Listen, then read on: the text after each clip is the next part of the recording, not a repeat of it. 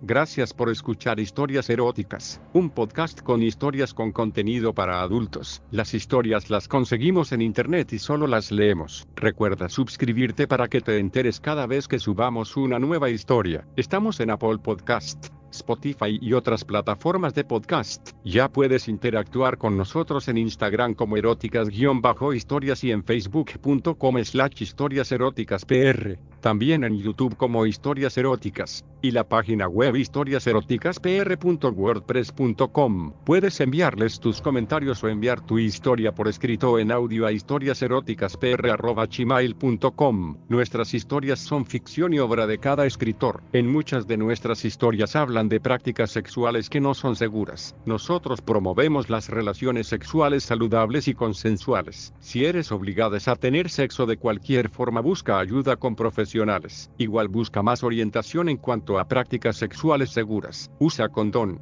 profiláctico, preservativo, goma, funda o como quiera que le digas en tu país. Protégete y habla con tu pareja o parejas antes de dejar de usarlo. Y ahora el episodio de hoy.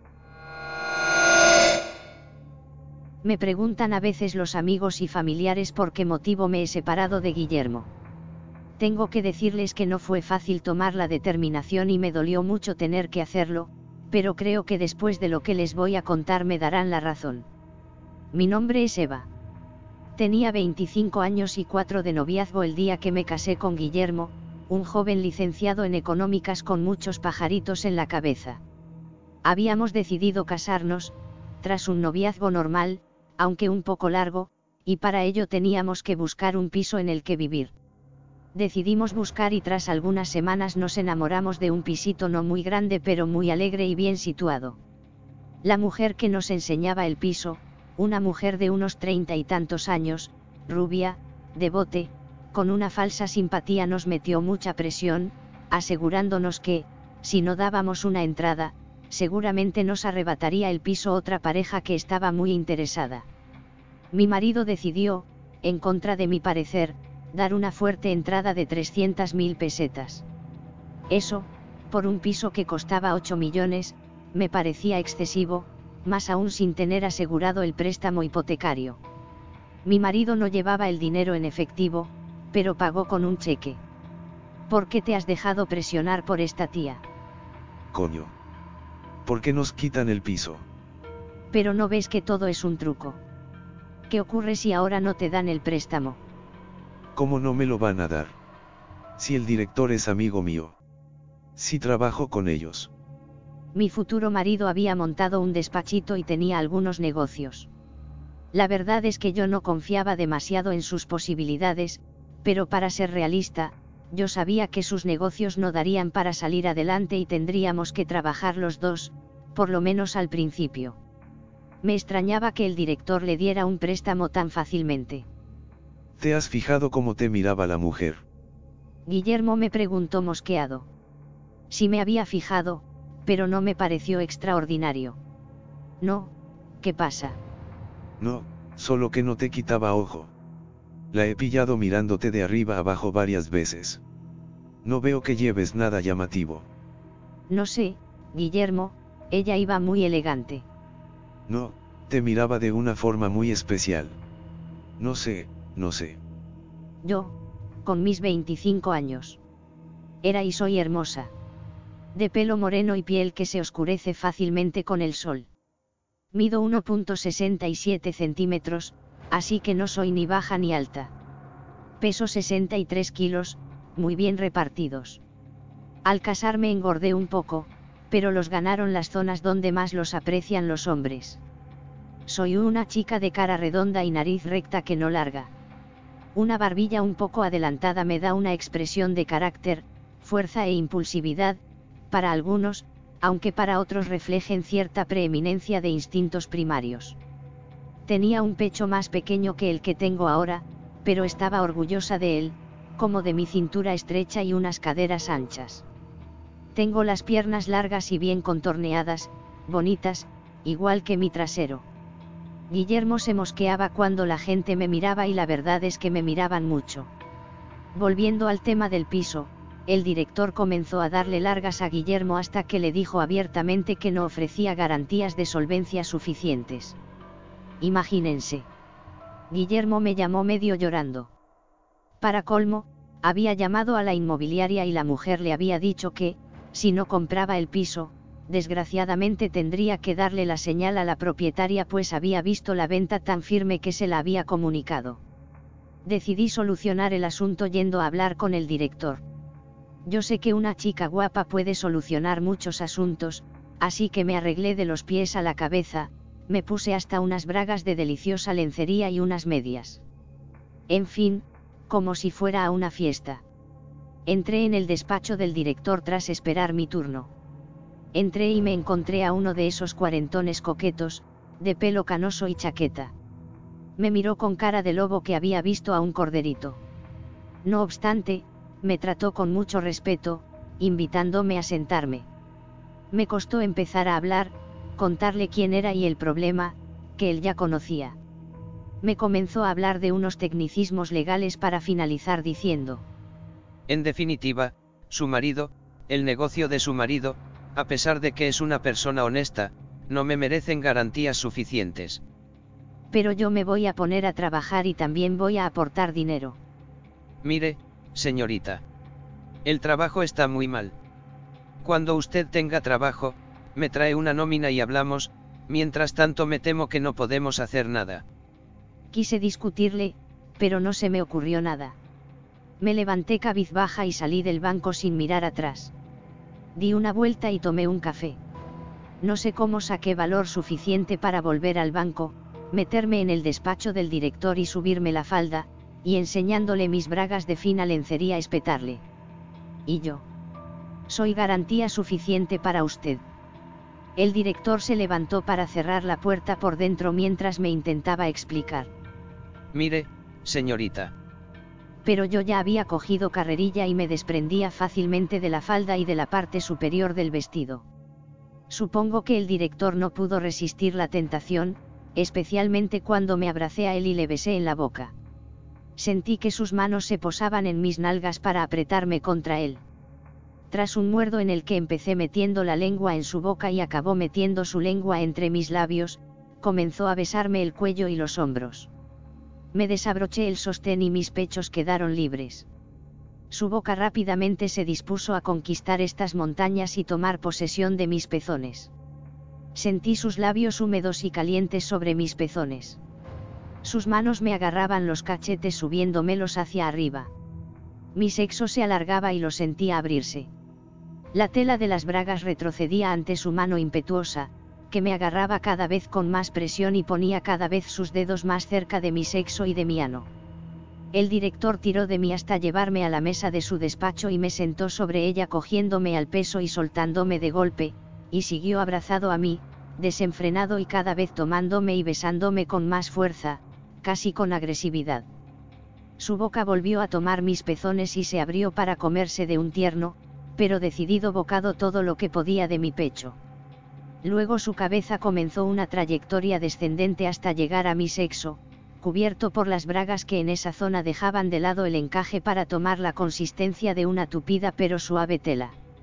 Me mordió el sexo con toda su boca, agarrando, bajo la tela, junto a los labios, que se abrieron por la presión, mi clítoris. Tienes el sexo perfumado. Ya digo que me había arreglado totalmente, aunque no esperaba, ni mucho menos este desenlace. Tiró de las bragas contra él, agarrándolas por el borde de mi cintura y yo junté las piernas para ayudarle. Mis bragas salieron de mis piernas y él cogió su silla giratoria y la puso frente a mí. Se sentó. Le agarré de la corbata y lo llevé contra mi sexo húmedo. El director restregó su lengua a todo lo largo de mi sexo un par de veces y colocando ambas manos sobre la parte inferior de mis nalgas, me obligó a abrir las piernas todo lo que podía. Inmediatamente usó su lengua como un stick y la metía dentro de mi sexo abierto, provocándome una gran excitación.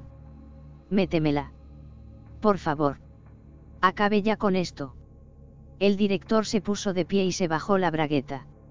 Se trasteó dentro de la bragueta para sacarse un miembro viril bastante regular.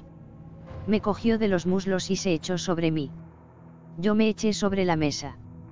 Mi cabeza me colgaba y no me atrevía a mirar. Su pene me penetró agresivamente una vez consiguió encontrar el camino. La sentí entrar de golpe. Comenzó a follarme embistiéndome de manera cada vez más violenta, mientras yo le jaleaba pidiéndole más y más. Más. Más. Más. Estaba a punto de correrme, viendo la estantería que había detrás de la silla del director de manera invertida. Recuerdo la visión de una enciclopedia compuesta de libros de lomos rojos, mientras un escalofría recorría mi columna vertebral. Sentí derramarse en mi interior el semen de aquel hombre y saciarme totalmente, mientras me agitaba violentamente fruto de un orgasmo fenomenal. El director se echó sobre mí y quedó así un instante, lamiendo mis pechos, muy alisados por estar tendida y arqueando la espalda hacia el suelo. De repente se levantó, se metió el miembro en la bragueta y se recompuso. Haré lo que pueda, espero que lo sucedido aquí no trascienda a ningún lado. No nos conviene a ninguno de los dos. Me vestí sin mirarle y antes de salir me dirigí a él, que estaba sentado sin querer mirarme y le besé en la mejilla. Al fin y al cabo, todo había sucedido por mi culpa o gracias a mí. Me dirigí a la inmobiliaria, tras ir a casa a limpiarme de los rastros de aquel hombre. Allí me recibió la agente, que era la que llevaba el peso del negocio. Pero, es que, ya tenemos un comprador y... Entonces ahora qué hago yo con el préstamo? Ah. Pero ya tiene préstamo. Le conté que habíamos solucionado la cuestión esa misma mañana sin más detalles. Llamó al director y le confirmó lo sucedido, pero le debió decir algo más de la cuenta, pues tras una sonrisa picarona me miró perversamente. Bueno, no sé cómo arreglar esto, le tendría que devolver la fianza. Yo sabía lo que quería. Me miraba a las rodillas, más aún, me miraba directamente entre las piernas. No podía dejarme atrás después del camino recorrido. Abrí mis piernas y le dije, quizás esto pueda solucionarlo. Seguro. Pero no aquí cogió unas llaves de las muchas que tenía sobre la mesa y tras salir de su despacho y decir a una de las otras chicas que pronto volvería, pues me iba a enseñar el piso de la calle de una calle de al lado, salimos a la calle y tras un breve paseo entramos en un portal destartalado y nos metimos en el ascensor. Miraba, vergonzosa, los botones que marcaban los pisos. La mujer pulsó al tercer piso. Estábamos en un impas de espera cuando empecé a sentir su mano acariciarme las nalgas.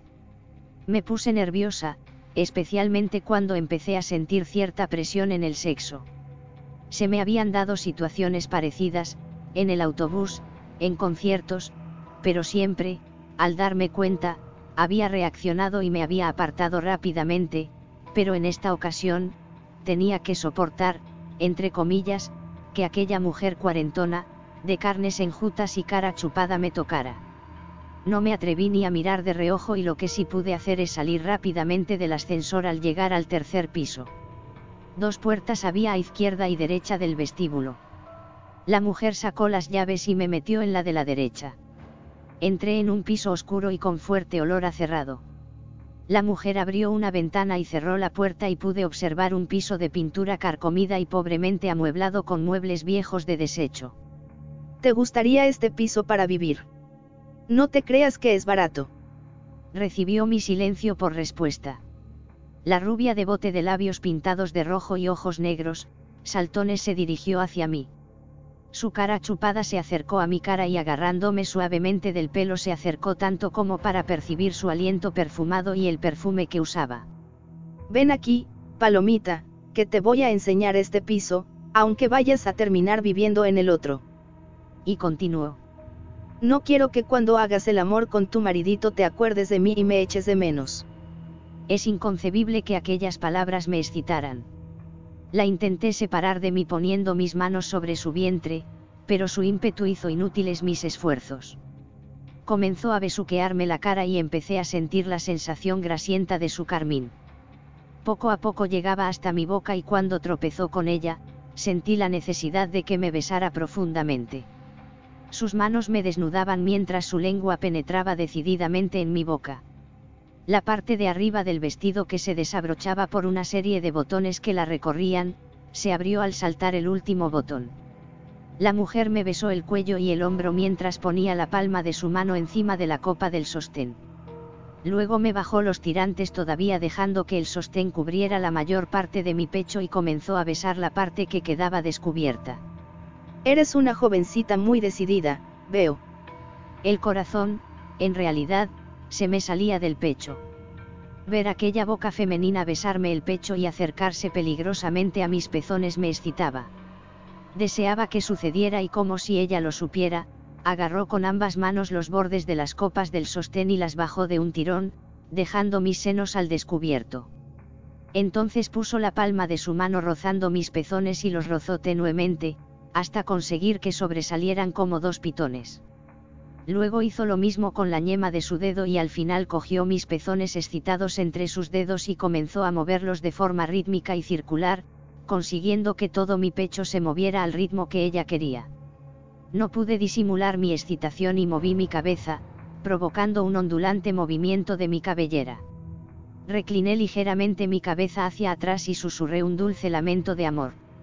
Aquella loba hambrienta comenzó a desabrocharme la falda, mientras yo, para acelerar todo y acabar cuanto antes, me dediqué a buscar el broche de la suya, lo que fue interpretado por ella como un deseo amoroso. Me quitó las manos de su falda, en un gesto autoritario. Mi falda cayó. Allí estaba yo, con aquellos zapatos de tacón y aquellas medias que me cubrían hasta la mitad del muslo y las bragas de lencería fina. Ella me observaba vestida con su traje elegante. Date la vuelta que te vea. La obedecí girándome lentamente. Me obligó a girar un par de veces. Yo obedecí de nuevo mirando al suelo. Al levantar la cara, vi que se había desprendido del vestido y quedaba solo con un sujetador negro del que ahora se desprendía y unas bragas del mismo color, alzadas y provocativas. Los pequeños pezones oscuros se me quedaron clavados en mi mente y ejercieron sobre mí una increíble atracción. Por eso, al decirme, ven, no me lo planteé dos veces. Me hacía un gesto indicativo con el dedo de que fuera. Ven, gata golosa me dio coraje que hiciera ese gesto, pero estaba deseosa de saber cómo me tomaría aquella mujer. Quiero que te quites las bragas. Deslicé mis bragas fuera de mí, bajándolas por mis piernas. Ahora, bájate las medias hasta la altura del talón y ponte a gatas. Me hizo que anduviera a gatas de acá para allá con las rodillas. Ella se ponía tan pronto delante como detrás de mí, observando mi coño y mis tetas colgando. De repente, la sentí detrás mía de rodillas, sus manos estaban en mi cintura y sentí su boca sobre mis nalgas. Me besaba y me las mordía, sin conseguir clavar sus dientes. Me ponía muy cachonda. Huelo el jabón en tu piel. Te has duchado hace menos de una hora, esto me permite, hacer esto. Sentí como sus manos me cogían de los brazos y me obligaban a echar codo a tierra. Ponte las manos sobre la nuca. Al hacer esto, mi cara dio con el suelo cubierto de polvo y mis pechos rozaban el suelo. Sus manos separaron mis nalgas y sentí su lengua, caliente, penetrar en mi ano, hacer lo que ni mi marido había osado hacer nunca. Me estaba volviendo loca. Me retorcía contra el suelo, quité las manos de mi cabeza para acariciarme los pezones y estimularme el clítoris. Aquella bruja me cogió la mano, y tomando mi dedo entre los suyos, comenzó a introducírmelo dentro de mi propio sexo, sin dejar que lo sacara. Procuré darme todo el placer de que era capaz. Solo al sentir su boca sobre mi mano, pude retirar mi dedo, para dar paso a su lengua que se introducía entre mis labios mojados cuanto era capaz de hacerlo. Su lengua me follaba mientras sentía que ella introducía ahora uno de sus dedos. Yo tuve que conformarme con tocarme el botoncito. Ella metía y sacaba el dedo cada vez con más energía y rapidez. Me movía. Mis caderas movían mi cuerpo de manera que me parecía grotesca pero necesaria y merecida. Sentía un deseo increíble de correrme, peor por otra parte, deseaba que aquella mano no se retirara nunca de sus nuevas posesiones. Al final, ante la inminencia del orgasmo, me puse a cuatro patas y al verlo, debió de percibir lo que sucedía sentí un nuevo dedo en mi interior mientras me agarraba de la cabellera y me obligaba a doblar mi cintura hacia ella y a engullir así aquellos dedos. Junté los brazos y los codos y me moví haciendo un último esfuerzo por liberar mi orgasmo y de repente comencé a gemir placenteramente y a pegar pequeños chillidos de placer. Sacó sus dedos y me cogió por la cintura. De repente, comencé a sentir como su vientre y lo que hay más abajo, me golpeaba rítmicamente, pero con un ritmo cada vez más frenético. Era como si me estuvieran follando por detrás, pero sin sentir el pene dentro. Miré hacia atrás y vi a aquella arpía mirando hacia arriba, empujándome rítmicamente y echando sus caderas hacia adelante, como si de un hombre se tratara. De repente comencé a escuchar su respiración entrecortada y comenzó a embestirme con tanta fuerza que acabó haciendo que perdiera el equilibrio y quedara tendida sobre el suelo, con ella encima, besándome el cuello y las orejas y continuando agitando sus caderas aún sobre mi culo, aunque ahora ya más despacio, y poniendo su mano sobre mi coñito saciado. Nos vestimos y salimos de ahí sin hablarnos. Ella se fue a su despacho y yo, casi sin poder contenerme las lágrimas, a casa. Guillermo llamó muy contento al día siguiente. El director del banco llamó para informar de que habían aprobado el crédito y había llamado a la de la inmobiliaria y le había dicho que no había problema. Naturalmente, no fui al notario a firmar la escritura de la vivienda, pues no quería encontrarme ni al director ni a la agente inmobiliaria. Aunque Guillermo dijo que los dos se extrañaron mucho de no verme. No puedo echar en cara a mi marido lo que ocurrió entonces, aunque todo se debió a su mala cabeza de entregar la fianza sin ninguna garantía por parte del banco, pero las cosas se volvieron a complicar tras la boda. Efectivamente, tras los primeros meses de casados, en los que, lógicamente, no todo marchó sobre ruedas, a mi marido se le ocurrió invitar a casa a los amigos. Sí, unas partiditas de cartas, tabaco y bebida. Bueno, por entonces no me pareció que fueran a ser tan coñazos. Me molestó especialmente la presencia de Manolo. Me miraba como un cerdo. Salió de la habitación donde estaban encerrados un par de veces. Una a mear y como no, mojar la tapa con sus meados. Tiró la colilla al váter y no tiró de la cadena. Qué grandísimo hijo de puta estás hecho. Pensé cuando al salir me miró de arriba abajo, clavando su mirada en mi pecho y mi sexo. El primer día dejaron una peste enorme a tabaco y el cenicero lleno de colillas. Hablé con mi marido sobre ello. En primer lugar, no deseaba que volvieran a fumar en casa. Mi marido no fumaba, y sus amigotes tampoco. En segundo lugar, por favor, recoge un poquito la habitación cuando se vayan. Mi marido asentía con la cabeza. Y en tercer lugar, a ver si miras con quién te juntas. ¿Por qué dices eso? Ya sabes que Manolo no me gusta. Efectivamente.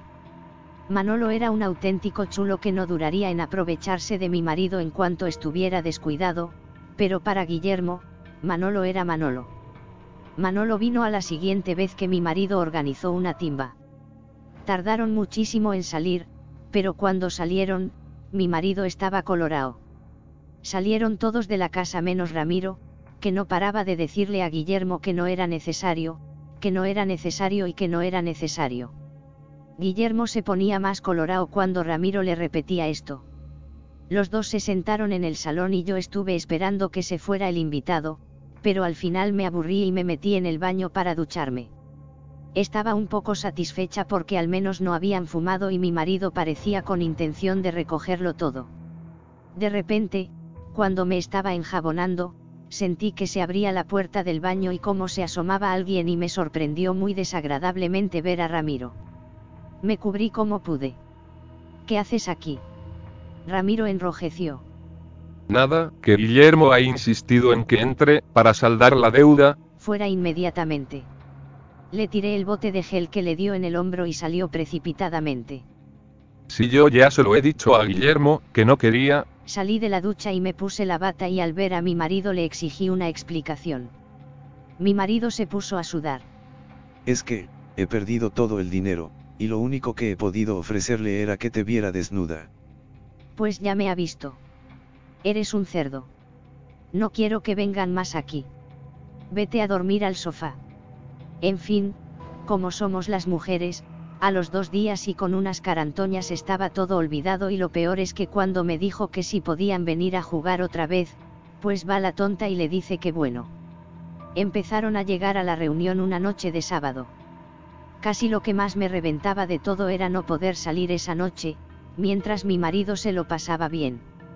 No pensaba quedarme levantada esperando que mi marido despidiera a sus amigos, así que me acosté. A la una de la noche, mi marido me despertó.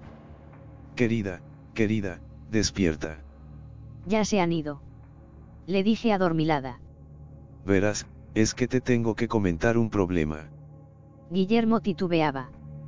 ¿Qué pasa? Le dije algo mosqueada. Es que he vuelto a perder. Pues paga y luego recapacité cuánto has perdido. Guillermo miró para abajo. Pues verás. Unas 15 mil pesetas, pero he ido al cajero y se ha tragado la tarjeta, no puedo pagar y dice Ramiro que ya no se fía de mí. Otra vez Ramiro. No debí de tratarlo tan mal la otra noche. Ahora volvía y a cobrarse la deuda de los dos días, ¿y qué es lo que te ha propuesto Ramiro? Pues que te acuestes con él. Me negué. Me suplicó. Ramiro debía de escuchar en el salón. Guillermo me dijo que estaba solo. Los demás se habían marchado. Al final regateé. Acepto, pero si se conforma con una mamada. Guillermo fue a consultar a Ramiro que me transmitió su aprobación. Me miré en el espejo del dormitorio e intenté arreglarme un poco. Tenía puesto un camisón blanco que me cubría solo hasta la mitad del muslo. Llevaba unas braguitas normales y el camisón de tirantitos dejaba clarear mi ropa interior y mis pezones. Ramiro me miró con una expresión dura y posesiva. Yo ni le dirigí la palabra. Directamente me puse de rodillas. Le abrí la bragueta del pantalón y le trasteé en los calzoncillos hasta encontrar aquello terso y duro, que parecía un pez. Lo saqué por la bragueta. No quería darle el gustazo de que se bajara los pantalones. Lo sentía respirar fuertemente cuando agarré aquel miembro que empezaba a dejar su consistencia de pez para tomarla de un duro salchichón al agarrarlo con toda mi mano, dejando fuera de ella solamente la cabecita roja. Luego me sentí observada por él, al meter esa cabecita roja en mi boca. Pensé en mi marido. Seguro que me observaba. Comencé a chupar aquella cabecita con los labios, en toda su extensión, frotándola. Luego, la dejé dentro de mi boca y comencé a pasear mi lengua entre los lóbulos inferiores de su glande. El chico re recostaba en el sillón, y me acariciaba el pelo. Comencé a agitar mi mano, sintiendo moverse el pellejo que cubría su pene, mientras seguía lamiendo su caramelito. Ramiro había alargado su mano y la había colocado en mi hombro, pero la sentía deslizarse hacia el brazo y bajarme el tirante de mi camisón y deslizar su mano luego, por la parte de delante hacia mi pecho, que amasó y pellizcó con ternura. No pude evitar poner mi mejilla contra su brazo y rozarlo buscando un poco de ternura. Ramiro se desabrochó el pantalón mientras yo proseguía y se lo fue bajando. Introduje mi otra mano en sus calzoncillos y le cogí aquellas pelotas calientes y cargadas y me puse a acariciarlas, mientras continuaba paseando mi cabecita. De repente se me ocurrió mirarle y lo vi indefenso y mirarme como un chiquillo goloso. No pude evitar entregarme a él y cerrando mis ojos, volví a engullir el capullito y todo lo que pude para sacarlo de nuevo y comencé a lamer con los labios la cabezuela y a frotarla con fuerza. Empecé a sentir que Ramiro se agitaba y pensé que era mejor apartarme. Efectivamente, en cuanto quité mi boca empezó a manar el semen de su pene. Yo seguía ordeñándolo con las manos para vaciarlo. Ramiro se retorcía. Seguí ordeñándolo hasta que se le acabó el semen mientras me besaba la cabeza que tenía cogidas con sus dos manos y no paré hasta que me suplicó que lo dejara ya. Me levanté y fui a mi dormitorio como si nada. Mi marido volvió tras despedir a Ramiro y me echó el polvo de su vida. Pero al día siguiente discutí fuertemente con mi marido y me prometió que no volvería a traer a sus amigos y que no volvería a jugar, so pena de separarnos. Mi sorpresa fue escuchar a Manolo llamar por teléfono a mi marido a la semana siguiente. Escuchaba desde la cocina la conversación que empezaba con una negativa de mi marido, excusándose. Pero Manolo era insistente, así que conseguí una victoria a medias. No jugarían en casa, aunque mi marido iría a jugar a casa de otro amigo. Bueno, pensé, que trague la mujer de otro. Mi marido un día llamó para decir que tenían que celebrar algo en la empresa. Que vendría tarde. Mentira. Pensé. Pero aquella mentira me daba pie a echarle otra bronca y evitar que se fuera con esos amigotes en futuras ocasiones. Lo dejé estar, como se suele decir. Mi marido llegó a las 3 de la mañana. Lo percibí cansado, y con cierto grado de desesperación. Me besó en la cabeza mientras me hacía la dormida. No lo solía hacer, así que sospeché que algo malo sucedía.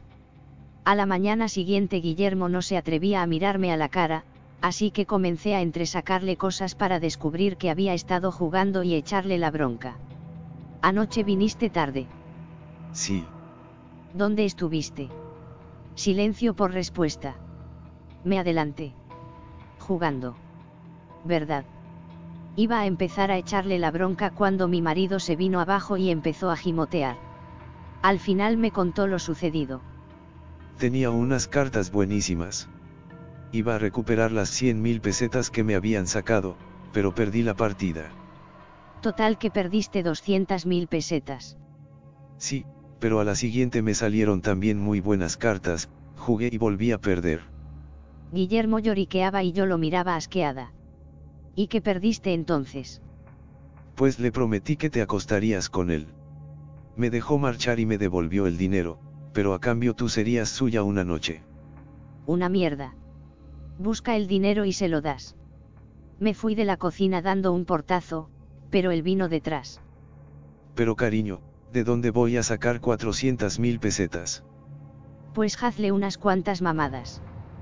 Cariño, tienes que ceder, está en juego mi prestigio, todos mis amigos estaban delante. No quería ni oír hablar del tema y para colmo se me ocurrió preguntar. ¿Quién es? Manolo. Manolo, no más ni menos que el cerdo ese. No pensaba ceder, pero desde ese momento, mi marido dejó de hablar y entró en una profunda depresión. Para colmo, Manolo empezó a decir por ahí que mi marido no pagaba las deudas. En fin, un desastre para el negocio. Poco a poco empecé a mentalizarme de que no tendría más remedio que volver a pasar por el aro. Un día le comuniqué a mi marido que me acostaría con Manolo.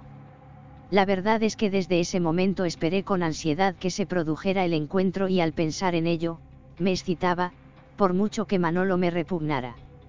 La sorpresa fue cuando Manolo pidió que uno de los amigotes de mi marido estuviera de alguna forma presente para que todos tuvieran testigos de que Guillermo pagaba sus deudas. Me negué en rotundo, pero al final negociamos, estaría con mi marido en una habitación contigua, desde donde se podría escuchar todo, aunque la puerta estaría cerrada. A cambio, Manolo impuso la condición de que el encuentro sería en un apartamento que él tenía en la playa. Bueno, casi mejor. A pesar de mis sentimientos no quise que ese chulo pensara que sentía la más mínima atracción hacia él. No la sentía, sentía atracción hacia la situación.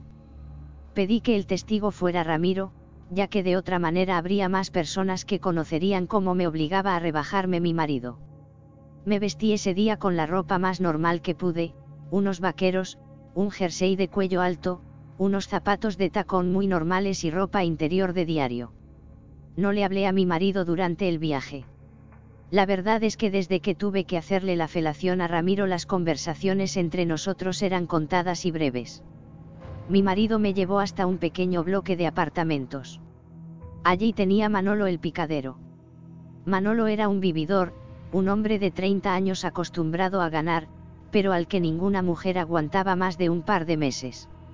Subimos hasta su pequeño piso y allí nos esperaba, vestido con su traje, junto a Ramiro, que estaba cortado. ¿Qué? ¿Os tomáis algo? Le dijo a Guillermo mientras contenía un puro entre los labios y le daba un toque al hombro a mi marido sin quitarme los ojos de encima. Un whisky. Le dije a Guillermo que se estaba preparando algo para él. Manolo se puso a hablar de tonterías, yo le interrumpí. Vamos al grano. ¿Dónde está el dormitorio? Ah. Así que tenemos prisa ahora, ¿no? Me apuré el whisky e hice señas para tomarme un segundo pelotazo. Me lo bebí rápidamente. Era una situación tensa que al único que agradaba era a Manolo, que se enseñoreaba. Al final, se acabó el puro y me metí en el dormitorio. Manolo se quedó hablando con Guillermo y Ramiro unos minutos mientras yo le esperaba ya desnuda y dentro de la cama. Manolo entró y al verme dentro de la cama sonrió. Entonces empezó a desnudarse despacio. Yo observaba su cuerpo un poco entrado en carnes. Deseaba que todo pasara rápidamente o que no empezara nunca. Manolo se quedó en calzoncillos y tras cerrar la puerta se dirigió hasta la cama. Corrió la sábana que me cubría y aparecí desnuda. Le miraba con una expresión fría, pero a él le daba igual. Era suya. Le había costado 400 mil pesetas y me tenía que aprovechar por cojones. Me extrañó que él no bebiera alcohol y la respuesta la tuve al mirar sobre la mesilla de noche una caja de Viagra recién empezada. Manolo se tendió junto a mí que permanecía inmutable, mirando al techo. Comenzó a tocarme el pecho, pero no para excitarme, ni mucho menos, sino para excitarse él. Pronto lo tuve encima de mí, sin que se preocupara en que estuviera excitada o no. Tuve que abrir mis piernas y sentir sus 90 kilos.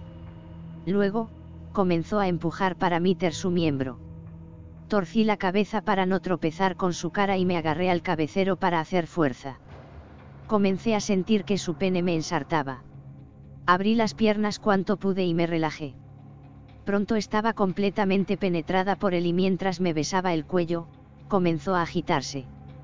Se agitó durante un rato para correrse. Vamos, que ni me enteré.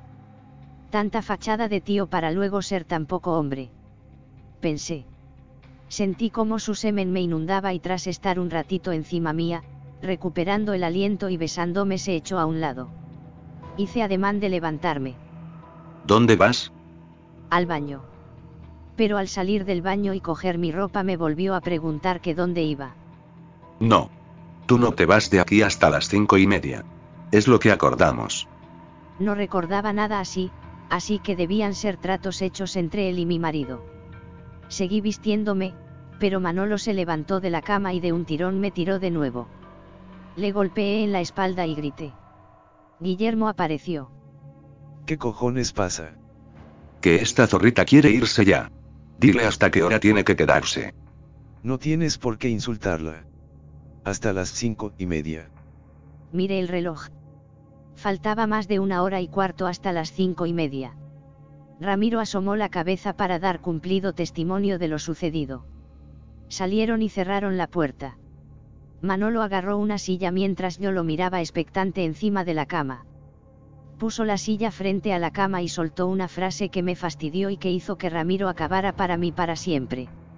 Me han dicho que haces unas mamadas para quitarse el sombrero. Fui gateando por la cama alejándome de él, pero me agarró por un pie y me llevó hasta él, sentándose. La mitad inferior de mi cuerpo salió de la cama. Manolo se puso a magrearme el culo. Y luego, me agarró de los pelos de la cabeza y obligó a que me girara hasta colocar mi cabeza delante de su miembro, que empezaba a excitarse otra vez.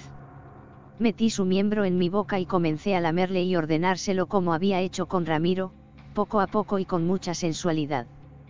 Estuve así un buen rato hasta que el señor Manolo decidió que era momento de cambiar de tercio. No se corrió, pues hacía poco que se había corrido, pero me obligó a ponerme de rodillas mirando a la cama y se tiró sobre mí, poniendo su aliento en mi cogote y metiendo su miembro por detrás en mi raja comenzó a introducirla poco a poco hasta volverme a ensartar. Manolo comenzó a moverse dentro de mí, agarrándome del pelo con fuerza y poniendo sus manos sudorosas sobre mis pechos o en mis nalgas. Yo extendía mis brazos buscando el otro borde de la cama, como queriendo escabullirme. Sentía la lengua de Manolo rozar mi espalda y lamerla. Yo también me puse a sudar esta vez. Manolo se corrió, aunque esta vez tardó bastante más. Tardó un buen rato. Yo no conseguí correrme, aunque estaba muy excitada, pero no estaba mentalizada para tener dos orgasmos tan seguidos. Nos tumbamos en la cama y aquel hombre grosero y estúpido intentó darme conversación. Era patético, a pesar de sus buenas intenciones. Tú no te has corrido esta vez, ¿verdad? Me dijo al cabo de 20 minutos. Venga, móntate. Se tiró sobre la cama y me invitó a que me colocara sobre él. Su miembro comenzaba a ponerse recto de nuevo. Me coloqué a horcajadas sobre él como si estuviera montando un caballo. Muévete como tú quieras. Le cogí el consejo, poniendo mis dos manos sobre su vientre y su pecho cubierto de pelos. La sensación blanda de su barriga me agradaba. Comencé a cabalgar como si estuviera montando en uno de esos toros mecánicos que colocan en las ferias. Sentía el miembro endurecerse dentro de mí. Sentía cómo volvía a excitarme y esta vez estaba convencida de que me correría. Manolo tenía un buen cipote. Más grande que el de mi marido. Se me ocurrió que por qué no aprovechar la ocasión, así que me entregué al coito como una hembra en celo. ¡Qué barbaridad! ¡Qué suerte tiene este mamón! Dijo Manolo sin duda refiriéndose a mi marido. Manolo empezó a poner cara de pucheritos y una expresión de felicidad. Sentí en mi interior salpicar su ya exiguo semen. Para mí fue la señal para terminar de dar rienda suelta a mi instinto y desencadenarme un orgasmo monumental. Comencé a chillar como una gata para que Guillermo me oyera desde la otra habitación y le causara más remordimientos de los que ya debía de tener, hasta quedar exigua y agotada. Manolo debió de creer que los gritos me los provocaba él y estaba lleno de orgullo. Salimos de la habitación vestidos, pero antes de salir, Manolo me propuso repetirlo cuando yo quisiera. Recibió una muesca despectiva por respuesta. Salimos disparados de allí y no dijimos ni una palabra. Al llegar a casa comencé a hacer las maletas y ni sus súplicas ni sus lloros pudieron evitar que me marchara a casa de mis padres, de donde volví al cabo de tres semanas, cuando vino a buscarme con las orejas gachas y varios kilos menos. Me dio lástima y volví pero unos días antes de reconciliarme, me tropecé con Diana, una amiga de la juventud, que nos conocía bien a los dos. Me preguntó por Guillermo y al ver mi expresión de desolación me invitó un café. Me animé a ir a su casa. Hacía algunos años que no nos veíamos y me sorprendió lo mucho que había cambiado. Efectivamente, tenía un apartamento con salón, cocina y dormitorio. Muy funcional y amueblado eclécticamente. Me desahogué contándole todo. No debía de hacerlo, pues todos sospechábamos desde hacía tiempo que a Diana le gustaban las chicas, y al analizar algunos de los adornos de su piso, se podía asegurar. Al desahogarme, aquella tarde le mostré un punto débil que usaría para atacarme, pues Diana no dejaba escapar una. Me lanzó un par de indirectas que fingí no escuchar o no saber interpretar, pero en un momento de mi estancia, Diana me dio un beso en la cara mientras se me derramaban las lágrimas contándole mi historia, y unos minutos más tarde me quiso besar en la boca, pero la rechacé con gestos, apartando la cara e interponiendo los brazos entre ella y yo. No me acosó demasiado, pero yo me esforcé en precipitar el final de la cita.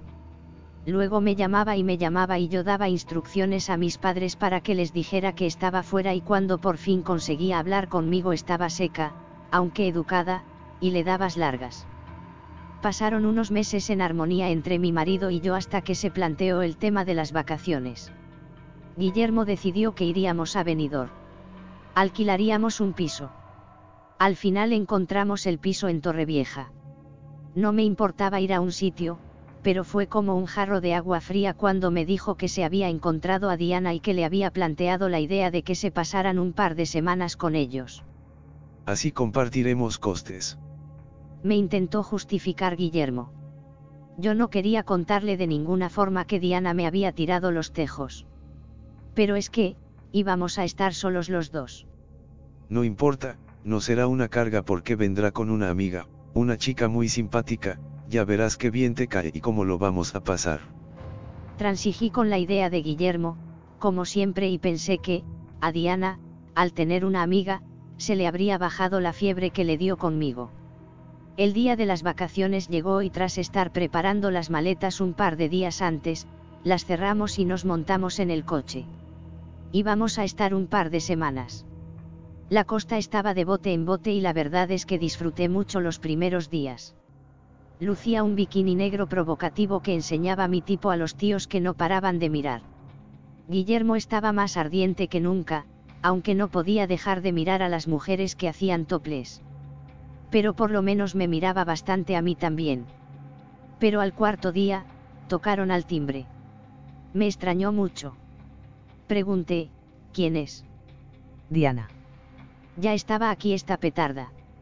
Abrí la puerta para con toda la hipocresía capaz de juntar darle un abrazo y decir, hombre. Hola. Diana era una chica castaña de ojos marrones claros almendrados, tan alta como yo. Se cuidaba bastante, vamos, que hacía deporte, se echaba potingues en la cara, y eso le hacía tener muy buen tipo, aunque tal vez algo musculosa. Estaba muy morena, más que yo, a pesar de los tres días de playa que llevaba. Úrsula era una chica rubia bajita, de ojos azules. Venían las dos vestidas con unos vaqueros cortados y deshilachados y una camisetita de tirantes remangadas a la cintura que dejaban asomar sus ombligos, Úrsula llevaba un piercing en el suyo. Este atiendo dejaba adivinar unos pechos prominentes en la rubia y unos pechos más pequeños en Diana. Las piernas de las dos chicas aparecían depiladas. Las de Diana eran unas piernas que no podían disimular la dureza del deporte, pero las de Úrsula eran tiernas y de muslos redondos. El interior de sus muslos parecían dulces.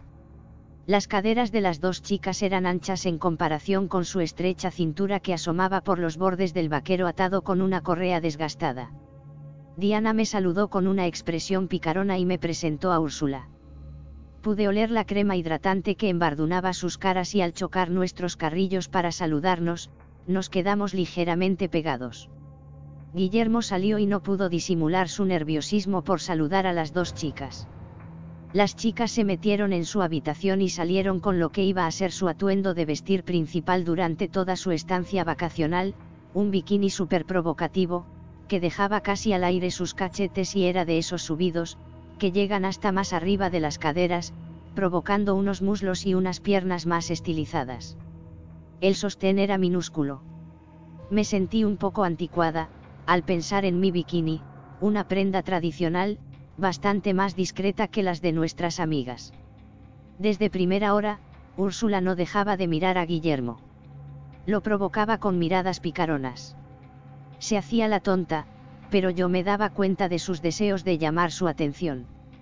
Y mi marido era carne de cañón, pues también me daba cuenta de que al muy capullo se le caía la babita con ella no apartaba la mirada del culo que aparecía a ambos lados de la tela del bikini. Para colmo, cuando fuimos los cuatro juntos a la playa, Úrsula y Diana se pusieron a hacer toples. Todas las miradas se clavaban en ella, pero a mi marido es que se le caía la babita. Se pusieron las dos a untarse la cremita. Era una escena con claros matices lésbicos. Bueno, en principio no tiene nada de malo. Joder. Hasta yo me puse caliente viendo cómo se acariciaban. Úrsula no dejaba de darse paseitos. Todas las miradas la seguían. Me fui a bañar esperando que Guillermo viniera tras de mí. Lo hizo, y sin mucha gana, pero al cabo de un rato. Mira. Por fin te has acordado de que existo. ¿Qué quieres decir? No le respondí. Él sabía lo que quería decir. Al salir del agua, mi marido se quedó dentro. Me senté en mi toalla y tuve el sexto sentido de que algo estaban tramando Diana y Úrsula. Al rato, Úrsula se metió en el agua. Fue a donde estaba mi marido, que se puso a hablar con ella. Se le caía la baba. ¿Te has dado cuenta de que buenas migas hacen Guillermo y Úrsula? Se llevan muy bien. Úrsula está prendada de él desde que se lo presenté el otro día. Y me parece que Guillermo igual. Diana quería ponerme celosa, pero ¿por qué? Prosiguió con su monólogo. Si no tienes cuidado, Úrsula se folla a tu marido. Ah, sí. No sé. Tú conoces a Úrsula mejor que yo. Yo a Guillermo lo conozco y no creo que caiga en eso. Miraba a Guillermo y a Úrsula y la verdad es que no estaba tan segura. Diana interrumpió la conversación y se dirigió a bañarse con Guillermo y Úrsula. Entonces comenzó a jugar con uno y la otra. Los juegos eran cada vez de más confianza. Pronto las manos de todos se posaban en los cuerpos de los otros amigos. Me estaba comiendo de celos. Lo lógico hubiera sido ir a defender lo mío, participando en el juego, pero sentí un impulso de orgullo que me lo impedía. Cuando gradualmente fueron saliendo del mar, primero Úrsula, a la que le intenté disimular mis celos, y luego Diana y Guillermo, hice auténticos esfuerzos por no dejarme a llorar. Especialmente porque Diana hablaba muy amigablemente con Guillermo y me imaginaba que intentaba hacerle caer en la tentación de ligarse a Úrsula. Con poco que le dijera a él la mitad de lo que me había dicho a mí era suficiente. Al paso de la tarde, tras preparar el almuerzo y comer, se me fue pasando el disgusto. Mi marido fue solo a pasear mientras las tres arreglábamos la casa y tomábamos un café. De la conversación entre Diana y Úrsula deduje que debían ser muy buenas amigas. Las dos pululaban por el piso en bañador, y al salir Guillermo, se quitaron el sostén y me invitaron a hacer lo propio. Tenían las dos los senos enrojecidos por el sol. Yo no quería y no lo hice.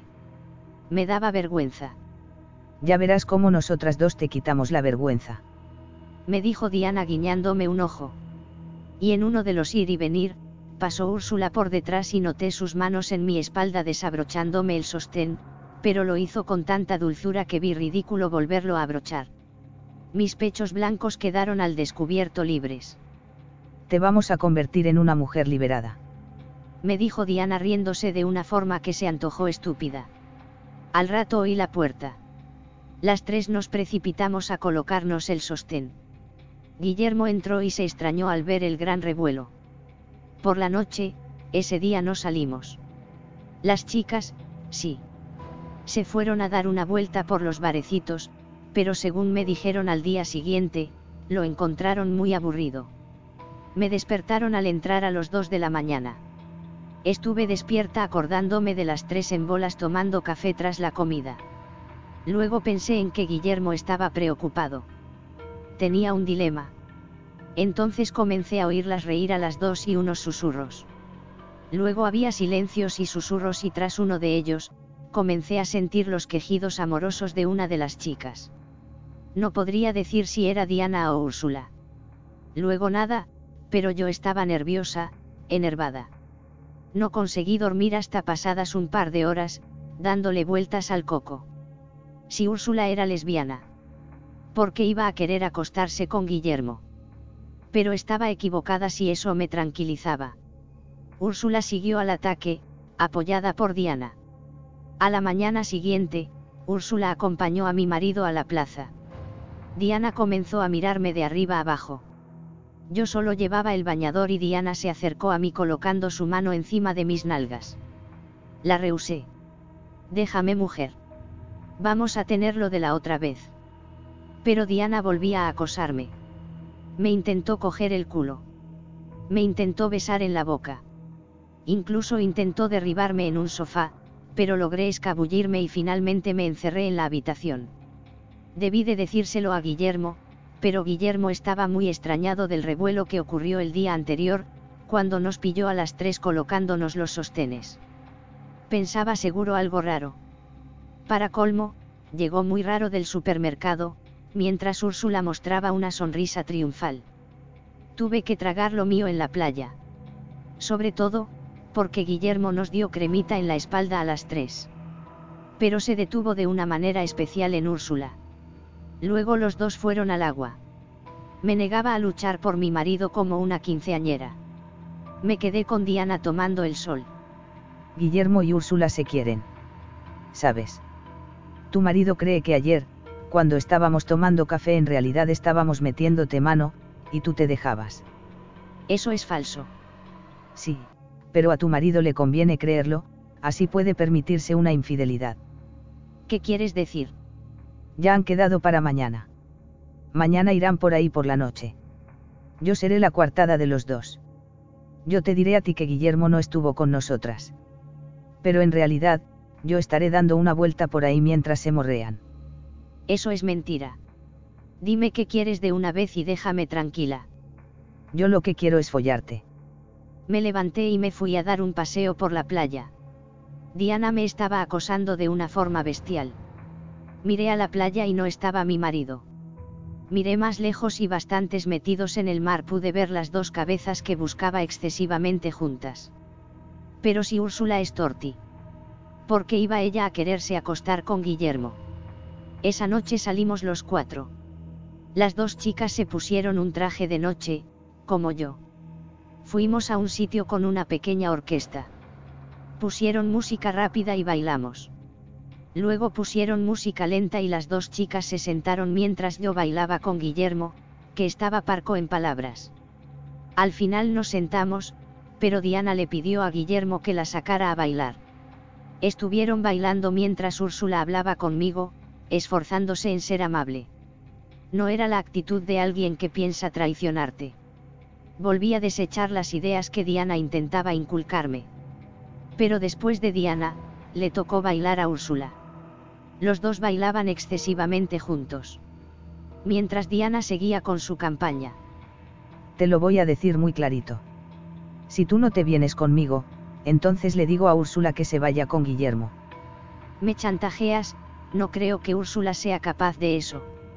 Úrsula haría cualquier cosa por mí. Déjame en paz. Coño. Me levanté y me fui al servicio. Al volver, los tres estaban en la mesa. El silencio se podía cortar. Algo tramaban. Al salir del bar, Diana se acercó a mi oreja y me dijo. Mañana te espero a las seis de la tarde en este mismo bar, si no vienes, te entregaré los calzoncillos de tu marido. No pensaba ir y cuando las dos salieron a las cinco y media para dar una vuelta.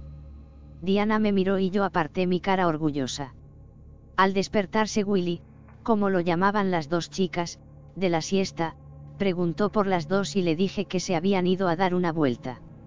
Luego, más tarde sonó el móvil de mi marido. No hablaba mucho. Solo escuchaba. Evidentemente, hablaba con ellas. Tengo que ir a solucionarles un problema a las chicas. Se les ha averiado el coche y parece ser que no va la grúa, seguro que estamos unas horas fuera, no mujer. No es necesario que vengas me puse a llorar nada ver salir a Guillermo salir. Volvió a las dos de la mañana. Guillermo vino a la una de la mañana, cansado. ¿Y las chicas? Se han quedado a tomar unas copas. Mi marido se esforzaba en no hablar. Fue directo a la mesilla de noche antes de desnudarse y cogió unos calzoncillos y se duchó. Nunca lo hacía por las noches. Las chicas venían muy contentas y esa noche no tuvieron su propia fiesta. A la mañana siguiente busqué los calzoncillos que mi marido debía llevar la noche anterior. Busqué en la cesta de la ropa sucia pero no los encontré. De repente, Úrsula asomó por la puerta y enseñándomelos me dijo silenciosamente. ¿Buscas esto? Guión. Y los dejó caer dentro de la cestita de ropa sucia. Estaba muy cabreada mientras escuchaba las absurdas excusas de mi marido. Que sí, mujer, que me entraron ganas de cagar y como no había ningún sitio cerca, fui detrás de una duna y luego, me fui a bañar en pelotas. Y cuando volví, no estaban los calzoncillos. Pues me los quitarían para gastarme una broma. Venga mujer. ¿Cómo te vas a creer eso? Pues llegué a creer a mi marido, pero al final de aquella mañana, los vi besarse a los dos en lo más profundo del mar, y no tuve más remedio que aceptar la historia de Diana. Al verlos me dirigí a Diana, que estaba cerca de mí, tumbada en su toalla. ¿Qué tengo que hacer para que tu amiga deje en paz a mi marido? Es simple. Úrsula tiene instrucciones para darle coba a Guillermo mientras yo se lo diga. Si tú te entregas a mí, ella se retira del juego. La atendía incrédula y siguió hablando para convencerme. Si tú haces el amor conmigo, esta noche por ejemplo, nosotras mañana por la mañana nos vamos y te dejamos en paz con tu maridito. Me lo pensé durante unos minutos. Bueno, será como tú quieres. Entonces, si ahora eres mía, tienes que demostrarme que no te echarás atrás, quítate la parte de arriba del sujetador. Me costó obedecerla porque la playa estaba de bote en bote. Al deshacerme del sostén, me sentí el centro de la playa. Tienes unas tetas muy bonitas me susurró Diana a la oreja y continuó con su demostración de autoridad sobre mí. Ahora, me vas a dejar que te dé crema en los pechos. Me eché hacia detrás y quedé tumbada a expensas de Diana que extendía la crema protectora por mi vientre y entre mis pechos para acabar frotándome durante un rato mis tetas mientras yacía con los ojos cerrados y las gafas de sol puestas, sin atreverme a abrir los ojos para no ver las miradas lujuriosas de los hombres y las acusadoras de las mujeres. Cuando acabó de sobarme, al cabo del rato aparecieron los tortolitos. Entonces Diana le miró a Diana de manera que sin decirse nada se lo decían todo y me animó. Vamos Eva, ahora nos toca mojarnos a nosotras. Me cogió de la mano y me ayudó a incorporarme y nos metimos poco a poco en el agua fría. Tenías que haberle visto la cara a tu marido cuando te ha visto en toples. Es un moro el cabrón. En toplet sí pensaba yo, utilizando el diminutivo inglés de lesbiana y haciendo un juego de palabras. Diana se acercaba a mí peligrosamente y me amarró con sus piernas por la cintura. Nuestros pechos tropezaron torpemente en el agua. El oleaje nos elevaba rítmicamente haciendo que a veces perdiéramos el pie. Qué bien nos sentimos las mujeres en el agua. Diana empezó a pormenorizar su plan. Mira, esta noche Úrsula ha quedado con tu marido, las dos saldremos a un hotel que hay en el interior. Ya tienen reservada la habitación y todo. Tu marido saldrá para ver a un amigo tuyo que a ti te da mucha rabia, un tal Manolo, mentira. Irá al hotel. Al llegar allí solo encontrará a Úrsula, porque le dirá que yo espero en otra habitación a que acaben. Pero la realidad es que yo estaré aquí contigo. Quiero que dejes a mi marido ya. Si no, no hay trato. No podemos hacer otra cosa, si no distraemos a Guillermo puede volver en cualquier momento y pillarnos, imagínate el sorpresón su amiga Diana comiéndole el coñito a su mujer. Transigí y tuve que aguantar las caricias que por debajo de la mesa me hacía Diana durante la comida, y los roces mientras preparábamos el café. Roces en mis nalgas, que por primera vez durante la estancia de las chicas estaban cubiertas tan solo por el bañador, por imperativos de mi forzosa amante. Las cosas sucedían conforme me había predicho Diana durante nuestro baño. Diana era muy atrevida ahora incluso se metió en el baño mientras me duchaba. Entre mujeres que importaba. Me dijo mientras escudriñaba mi cuerpo. Se fueron las dos chicas y al cabo del rato se fue Guillermo, a ver a Manolo, que veraneaba cerca y tenía que escuchar que le propusiera un negocio.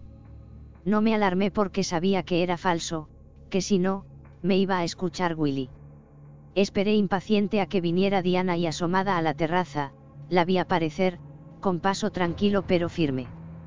Pensé ahí está la que me va a follar esta noche. Diana abrió la puerta y preguntó. Eva. Diana no se precipitó y nos sentamos las dos en el sofá, hablando. Era la misma Diana de siempre, pero no era la amiga que lo escuchaba todo, era la lesbiana que me iba a follar aquella noche. Era una experiencia distinta a la que tuve con la chica que nos vendió el piso, pues en este caso, había premeditación y la verdad es que podía haber solucionado el tema de otra forma. Diana puso sus manos en mis piernas desnudas y me besó en la boca. Vamos a la cama. Me cogió de la mano y me llevó a su dormitorio. Luego me abrazó contra ella y aprovechó mientras me besaba para desabrocharme el sostén. La miraba pasivamente dejando que su lengua entrara entre mis labios. Mi sostén cayó al suelo.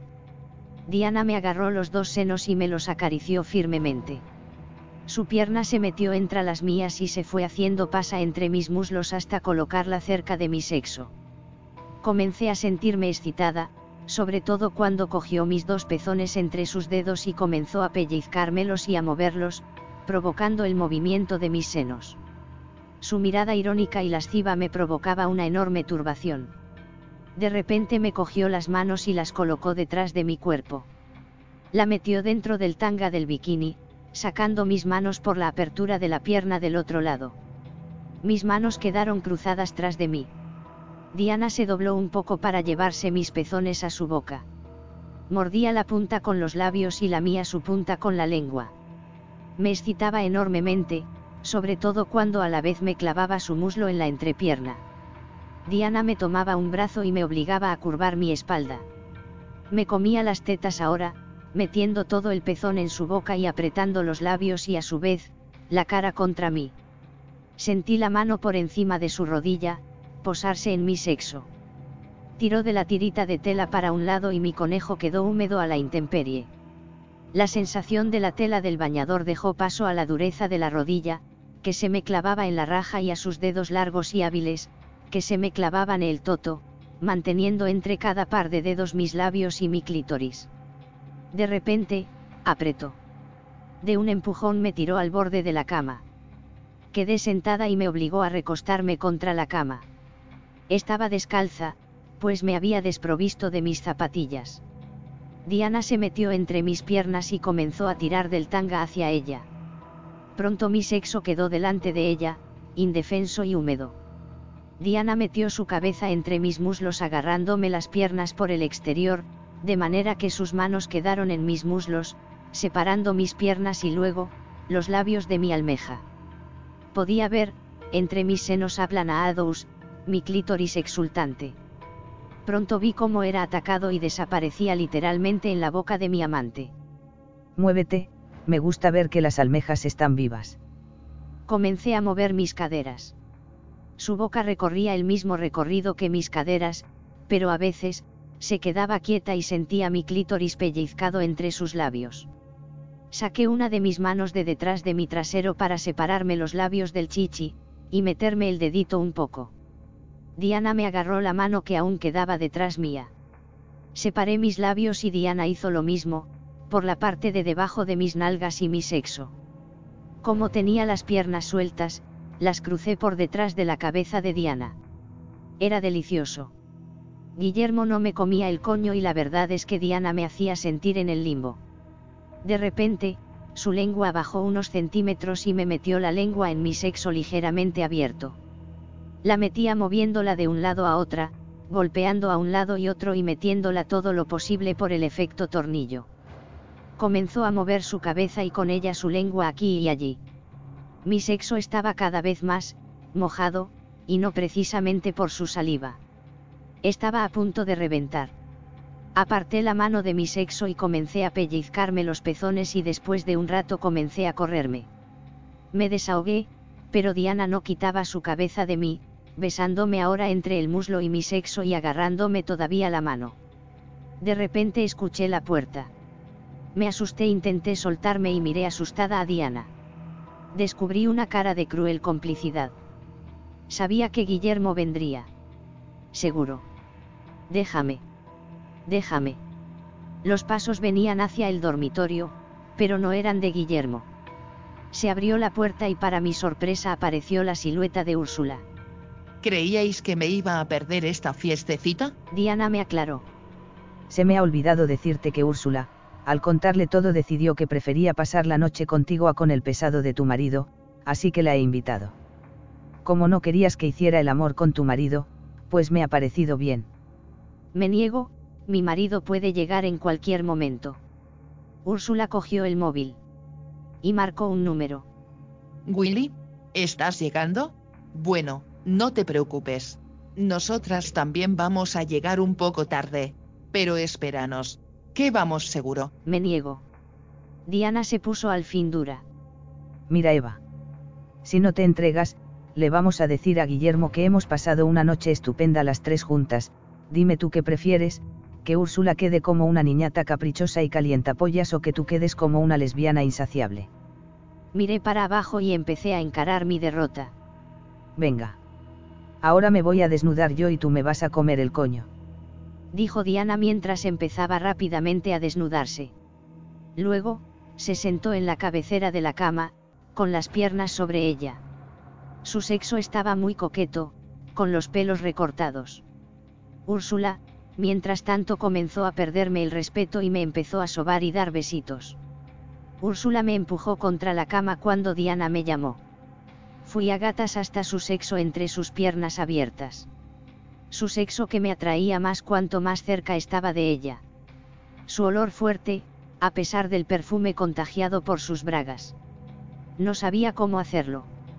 Coloqué mis labios sobre sus labios para probar un líquido viscoso y amargo pero que convertía el vello de su sexo en un cuerpo de suave textura. Besé su conejo y comencé a lamer su raja. Sentí ruido detrás de mí.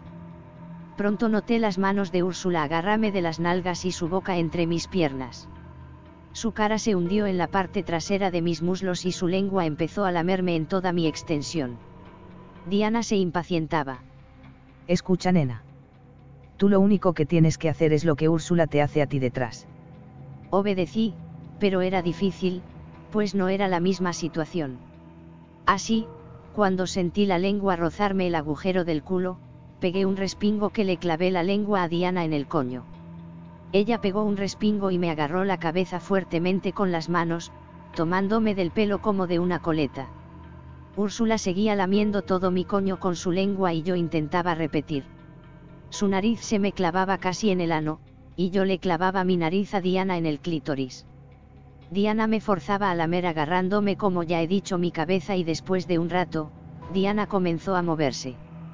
Me sentí un poco orgullosa y desahogada por ver que por fin la estaba excitando, pero Úrsula me daba una caña cojonuda por detrás.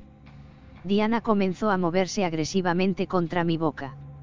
Su humedad me desbordaba y me llenaba la barbilla. Me cogió aún más fuerte la cabeza y comenzó a correrse. Casi no me dejaba respirar. Se desahogaba a lo bestia y dejó su sabor en toda mi boca.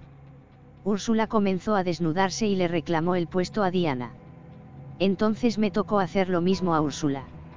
Sentí a su vez, las dos manos de Diana en mis nalgas. De repente, Diana me dio un azote. ¡Ay! Nena, ahora vas a ser penetrada por un juguetito que tenemos aquí. Miré asustada para atrás. Diana tenía un objeto cilíndrico y plateado, que parecía un plátano. Era un consolador no muy grande. Diana comenzó a jugar con él en mi coño, mientras yo seguía comiendo el coño de Úrsula, un coño de pelos más suaves aún y de olor más dulce. Lamí glotonamente sus jugos y me atreví incluso a rozar repetidamente con la lengua aquel bultito de carne que asomaba entre sus labios. Diana ponía la cabeza del consolador en el ano para llevarlo luego a la raja y meterlo. Cada vez lo metía más. Más deprisa al principio y luego más lento, hasta que, de golpe, lo metió hasta el fondo. ¡Ah! Levanté la cabeza y arqueé la espalda. De repente, empecé a sentir una entre dolorosa y placentera vibración dentro de mi sexo. El consolador era un vibrador. Al principio Diana le dio flojo, pero la muy cabrona comenzó no solo a mover aquello de dentro a afuera, sino que ahora lo hacía de arriba a abajo y de izquierda a derecha, incluso en forma circular. Sentía un placer que nunca había sentido. Me sentía tomada, poseída. Me sentía follada. Comencé a moverme en sentido vertical, para engullir todo aquello. Sentía el puño de Diana incrustarse entre mis piernas. Para colmo, Úrsula comenzó a correrse, así, sin darme aviso. Entonces a mi propia presión se unía la de las caderas de Úrsula empujando. Me clavaba todo el aparato. Las vibraciones eran cada vez mayores pues Diana manipulaba el aparato para que así fuera. Deseaba llorar, deseaba gritar y reír. Finalmente comencé a gritar como consecuencia de un orgasmo monumental. Se tumbaron las dos a ambos lados de la cama, conmigo en medio y comenzamos a darnos tiernos besos de enamoradas. Estuvimos un rato hasta que Diana al ver el reloj dijo. Será mejor que no ese vayamos, tu marido puede venir en cualquier momento. Guillermo vino triste.